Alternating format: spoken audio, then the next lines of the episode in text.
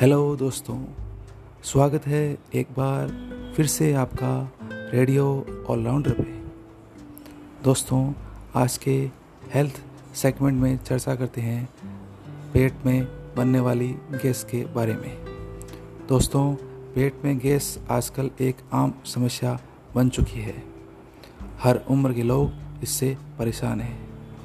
अत्यधिक गैस की मुख्य वजह हमारा खान पान आरामदायक जीवन शैली व तनाव से भरी हुई भाग दौड़ की ज़िंदगी है। अत्यधिक केस होने के कारण हमें कई समस्याओं का सामना करना पड़ता है, जिनमें प्रमुख है पेट में भारीपन, छाती व पेट में चलन, पेट में दर्द, सिर व शरीर में दर्द, कब्ज, डाइजेस्टिव सिस्टम का सही तरीके से काम न कर पाना आदि आदि।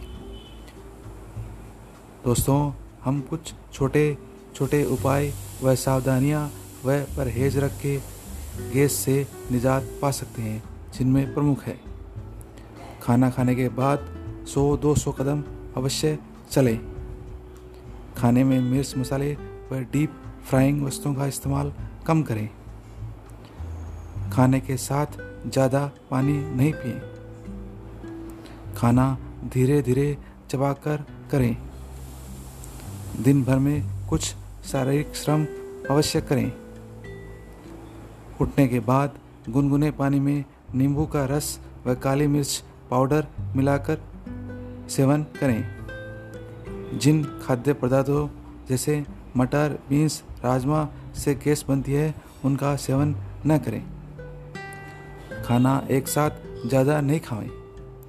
गैस होने पर खाने वाले सोडे को पानी में मिलाकर सेवन कर सकते हैं। गेहूँ के आटे में थोड़ी अजवाइन डालकर रोटी बनवा सकते हैं। अदरक, मेथी, लहसुन का भी प्रयोग कर सकते हैं। शरीर की मालिश अपने हाथों से सप्ताह में दो तीन बार अवश्य करें।